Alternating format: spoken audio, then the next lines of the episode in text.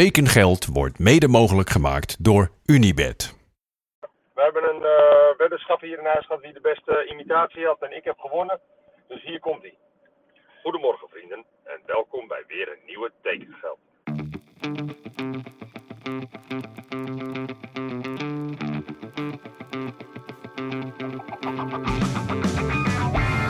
Waar gaat Hilterman naartoe? Ik kan u mededelen dat er overeenstemming is bereikt met Johan Cruijff bij Feyenoord. Navarone voor, vandaag in andere kleuren hè? Ja, dat zeker. Dat is wel even wennen natuurlijk. Berghuis een van de meest besproken transfers ooit, denk ik. Wat een uitzending gisteren. Lovende reacties binnengekregen, waarvoor dank allemaal. Voldoende om van de deur naar de nabijgelegen bushalte te lopen. De vaatwasser inruimen werd wel erg krap. Ik gooide een tweetje achteraan uit over dat ik baalde van wat ik moest afleveren deze dagen. Dat klinkt misschien wat zwaarder dan dat het is, maar het valt me gewoon een beetje tegen hoe de markt is opgedroogd. Maar we komen er wel. Voor we het doorhebben is het 1 september. Ik kreeg een heerlijke DM, heb ik hard om gelachen van Gento Wijngaard. Luister zojuist aflevering 49, rondom minuut 7. Dat er weinig gekken zijn die alle afleveringen terugluisteren. Hier is zo'n gek. Gento, geniet ervan. Je hebt nog een heleboel weg te werken en ik hoop dat ze bevallen. En dan een nieuwe week, een nieuwe prijsvraag. Er is weer een schitterend tekengeld keer Bird Brewery bierpakket te winnen. Na de fantastische inzendingen afgelopen week vragen de brouwerij en ik ons deze week af... welke zwaluw maakte echt geen zomer? Wie was die grote transfer waar je zo naar uitkeek, zoveel verwachtingen van had... maar helemaal niks bracht voor jouw club? Laat het mij weten via een privébericht op Instagram, Twitter... of via een mailtje naar schietvogeltjemedia.gmail.com. Vandaag met de opname van Hekkensluiters, die natuurlijk nu ook live staat, werd het een beetje krap om alle biertjes nog goed te beoordelen. Dus morgen pakken we de reviews lekker op. Dan, voordat we overgaan naar de transfers van vandaag. Eerst even een bericht dat mij werd ingestuurd door Mark Lievese Adriaanse. Plotseling duikt voetballer Gino Bos op in Lelystad. Maar mag hij wel spelen? De overschrijvingstermijn is al lang voorbij en toch versterkte Unicum zich met de voormalige profvoetballer Gino Bos, 29 jaar. De oudspeler van onder andere Go Ahead Eagles komt over van Tech uit Tiel, uitkomend in de tweede divisie. Althans, als zijn overschrijving wordt goedgekeurd door de KNVB. Apeldoorner Bos was onderdeel van de jeugdopleiding van Vitesse en maakte namens die club ook zijn debuut in het betaalde voetbal. Onder vader Peter Bos speelde hij tegen ADO Den Haag, maar bij die ene wedstrijd bleef het. Vervolgens kwam Bos ook in actie voor Heracles Almelo, Cambuur, Ahead Eagles en als laatste voor het Griekse Doxa Drama. Na enkele maanden vertrok hij alweer uit Griekenland. Met Tech speelde Bos afgelopen seizoen in de tweede divisie en dus lukt het normaal gesproken niet om na de overschrijvingstermijn, die dit jaar op 15 juni verstreek, naar een andere amateurclub te gaan. Of Bos moet een contract tekenen bij Unicum. Dan is er na de deadline nog van alles mogelijk.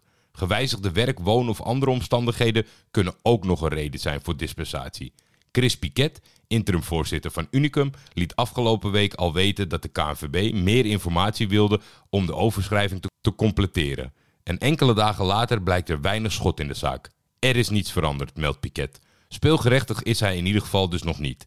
Opmerkelijk genoeg speelde Bos in de tussentijd al wel een oefenwedstrijd voor de Lelystedelingen, die afgelopen zaterdag met 1-3 wonnen van SDV Barneveld. Bos liet zich in dat duel direct zien, want hij was tweemaal trefzeker.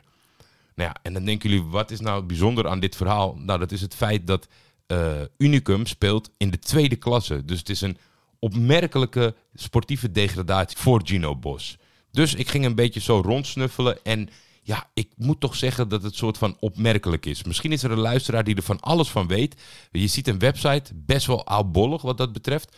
Maar met bijvoorbeeld opvallend veel sponsoren, subsponsoren. Ik ga het echt de lijst niet af, maar kijk op de website van Unicum. Het is niet normaal. Ik heb dat nooit gezien, denk ik, bij een amateurvereniging. Ze hebben ook allerlei categorieën sponsor. Algemeen sponsor, hoofdsponsor van de jeugd, van de voetbalacademie. Champions League sponsor, eredivisie sponsor, eerste divisie sponsor shirtsponsor, bordsponsor. Het is echt een lijst niet normaal lang. En dan ga je een beetje rondsnuffelen. En dan krijg je een bericht van uh, het afscheid van de vorige voorzitter. Beste bestuursleden, vrijwilligers en leden. Na lang beraad en alles te hebben overwogen, heb ik, Willem Schoonheim, voorzitter VV Unicum, besloten om te stoppen als voorzitter per juni 2022. Nou, heel riedeltje erachteraan. En er wordt aangegeven dat Chris Piquet de honneurs waarneemt. Chris Piquet googelen we, dan komen we uit bij de Medcore Group. De Medcore Group houdt zich bezig met de import, export en distributie van geneesmiddelen. En daar is hij Purchasing en Sales Director. En staat hij samen op de foto met Patrick Sturkenboom, de Managing Director. En als we dan gaan kijken op de website naar het blokje nieuws, dat is ook niet normaal. Rijschool Nanu en VV Unicum gaan een samenwerking aan.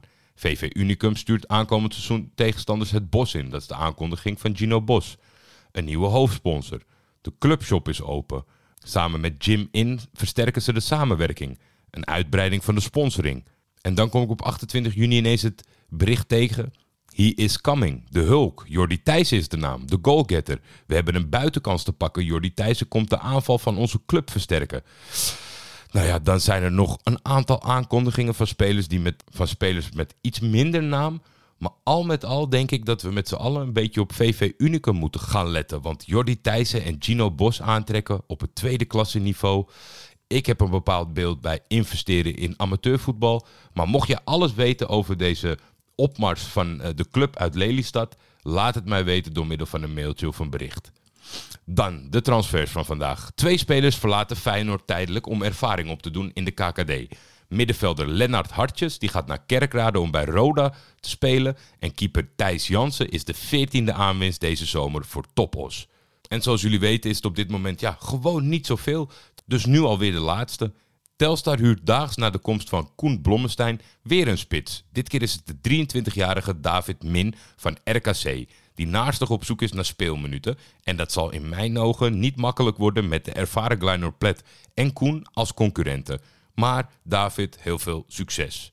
Dan gaan we een beetje achterstand uit de mailback wegwerken. Want Koert de Keizer had natuurlijk een leuke mail gestuurd en ik snapte hem ineens ook. Want hij had een tip voor mensen die lastig in slaap vallen. Maak een Nederlands elftal met wat beperkingen. En diegene waarvan hij tegen mij zei, help me een beetje. Dat is er één waar geen enkele speler van onder contract heeft gestaan bij de klassieke top 3. En dan gaan we het niet over jeugdvoetbal hebben of wat dan ook. Op een gegeven moment wilde ik het toch iets kleiner voor mezelf maken. Dus heb ik gezegd, nou ja, het moet, ze moeten wel in de afgelopen 20 jaar actief zijn geweest. En ik heb in een 4-3-3 opstelling een Nederlands elftal gemaakt. Wat, nou, misschien als ze allemaal op hun toptijd tegelijk zouden samenkomen, wel eens een eindtoernooi zou kunnen halen. Op doel natuurlijk Ruud Hesp. Ja, wie anders? Uh, als jij een veel betere optie hebt, het lijkt me sterk. De man die transfer maakte van Fortuna naar Barcelona en weer terug. Blijft altijd opmerkelijk. Gewoon een hele goede keeper voor dit elftal. De achterhoede. Tim Cornelissen, Barry Opdam, Peter Wisgerhoff en Alexander Butner. En daarom zeg ik ook iedereen op zijn prime. Want Alexander Butner, die was ooit wel heel indrukwekkend. Later is er natuurlijk weinig vervolg aangegeven. Maar het was ooit heel goed. Mijn middenveld. Erik van der Leur, Barry van Galen en ja, Jason Oost. Want een prime Jason Oost was ook een genot om naar te kijken. Ik denk in die periode dat hij zijn transfer van RKC naar Sparta verdiende... vond ik dat echt een hele leuke aanvallende middenvelder. En dan de voorhoede. Daar is er nog eentje zelfs van actief op dit moment. Rick Hogendorp, Dennis de Nooier en Ricky van Wolfswinkel. Van Wolfswinkel gaat inmiddels al zo lang mee. Dat, eh, ja, hij is pas 33, is nog hartstikke belangrijk voor FC Twente. Maar als jong jochie was hij natuurlijk ook al super talentvol. En het, is wel, het valt wel tegen, zeg maar. Want veel van die subtop-toppers... die blijken dan toch weer ergens in een later stadium... onder contract te hebben gestaan voor één of twee seizoenen bij Ajax, PSV of Feyenoord. Dus heel veel gasten vallen af. Heb jij een andere samenstelling voor dit elftal? Laat het gerust weten. En dan kijken of ik overtuigd ben om iemand te gaan wisselen. Dan nog een vraag van José de la Verde. Uh, in het kader van de Brobby-transfer. Welke transfer had jij graag na een jaar teruggedraaid zien worden? Nou, José, dan moet ik toch natuurlijk uh, in Istanbul belanden bij Galatasaray. En het ultieme voorbeeld in deze categorie voor mij is, ja, hoe pijnlijk ook, het had zelfs al na een half jaar teruggedraaid moeten worden, Frank Ribéry. Galatasaray had voor zijn komst een heel slecht seizoen gehad. In de eerste transferwindow was het niet, ja, niet spectaculair versterkt. Maar in de winter was de koploper nog in zicht. Fenerbahce stond met vier punten voor. En terwijl ja, alle grote namen, zoals jullie die kennen, de oude over de heel namen, zeker in die tijd, uh, werden genoemd. En de kranten waren er druk mee. En komt er nog iemand? Want beide ploegen wisten zich niet echt te versterken die periode. Dus het kwam echt op de laatste uur aan. En ineens was daar Frank Ribéry.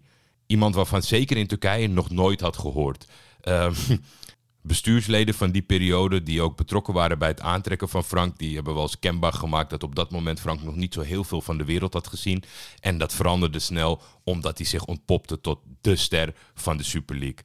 Zijn, zijn impact was ja, niet normaal. Een dribbelkoning zoals we die natuurlijk altijd hebben gezien, maar dan nog, nog, ja, nog attractiever, zeg maar. Omdat hij, ja, hij moest nog gestuurd worden, hij moest nog leren. Maar als hij iets kon, was het straatvoetballen. En hij heeft tegenstanders kapot gemaakt. En het was een genot om naar te kijken. In de bekerwedstrijd tegen Venner had hij nog een hele belangrijke rol. En ergens aan het eind van de rit is het misgegaan. Uh, zou hij zijn salaris niet hebben uitbetaald gekregen, vond hij dat hij daarom recht had om, om te vertrekken. Galatasaray heeft volgens mij Marseille, waar hij naar transfervrij vertrok, nog voor het gerecht gedaagd. Uiteindelijk is het er nooit meer van gekomen. Vertrok hij naar Marseille en de rest is geschiedenis. Nou, als ik toch eentje had willen terugdraaien of dat ze eruit waren gekomen met Marseille, dan is het die wel. Dan de volgende vraag van Durpstep. Ha, Jordi, mailback vraag. Hoe gaat het nu met John van Loen in Tbilisi? Benieuwd of de grote turnaround al heeft plaatsgevonden. Nou, eh, het is zeer opmerkelijk, maar we moeten natuurlijk uitgaan van transfermarkt. Dat doen we de hele zomer al. Eigenlijk sinds zijn aanstelling heeft hij drie wedstrijden gespeeld. En daar zitten steeds een gigantische gaten tussen van een maand of zo. 26 juni was zijn debuut, die ik nog gezien heb. Het 0-2 verlies tegen Tel Aviv. De week daarop was denk ik de laatste wedstrijd voor hun winterstop. 2 juli 2022 moet hij uh, spelen uit tegen Sam Gourali. Verliest hij 4-1. En dan wordt er in de beker op 6 augustus gewonnen. En in de competitie is er gisteren wederom verloren. Dus in de competitie heeft hij drie gespeeld, drie verloren. Dus ik denk niet dat de grote turnaround erin zet. Maar misschien blijkt Sean uh, ja, een bekerwonderaar. Want daar heeft hij de derde ronde overleefd. Het is nog niet allemaal je van het voor Sean in Tbilisi. Dan nog een mailbackvraag die open stond van Johan Brinkel van de Kankeloel podcast. Uh, elke aflevering denk ik weer, waar komt in vredesnaam dat hysterische gekrijs in die opening vandaan? Waar gaat Hilterman toch naartoe? In welke context is dat zo uitgesproken? Nou, Johan, dat is uh, in een uh, problematische context uitgesproken. Hilterman was natuurlijk vertrokken naar NAC. Daar had hij spijt van. Was naar de huldiging gegaan van, de, van het gepromoveerde Emmen. Stond daar op het podium. Redelijk ongemakkelijk. Als je gewoon Hilterman Emmen zoekt op YouTube, je het helemaal terugzien. Uh, daar begint hij met waar is het feestje, hier is het feestje. Waar gaat Emmen naartoe? Naar de eredivisie. En dan op een gegeven moment, waar gaat Hilterman toch naartoe? En dan wil hij dat, dat het publiek en zijn teamgenoten Emmen gaan schreeuwen. Nou, het publiek wil nog wel een klein beetje meewerken, maar zijn teamgenoten niet. Het is bijzonder ongemakkelijk. En daardoor is hij natuurlijk verschrikkelijk in de problemen gekomen met NAC. En hebben, de veel, hebben veel neutrale kijkers die het hebben meegekregen. Die hebben, uh, ja, daarbij heeft hij zijn sympathie verloren. Hij heeft inmiddels uh, twee wedstrijden gespeeld voor zijn nieuwe werkgever Almere. Dat was natuurlijk wel de beste oplossing dat hij zou vertrekken bij NAC. Uh, hij heeft nog geen doelpunt gemaakt. In het laatste duel speelde hij al 83 minuten tegen top. Die Almere wel natuurlijk met 3-0 wist te winnen. Dus wat dat betreft lijkt hij zich te gaan herpakken. Dan is natuurlijk nog steeds het tekengeld bierpakket te bestellen via de link in de omschrijving van de uitzending. En dan altijd de kortingscode tekengeld gebruiken voor een mooie korting. Dit was de uitzending van vandaag.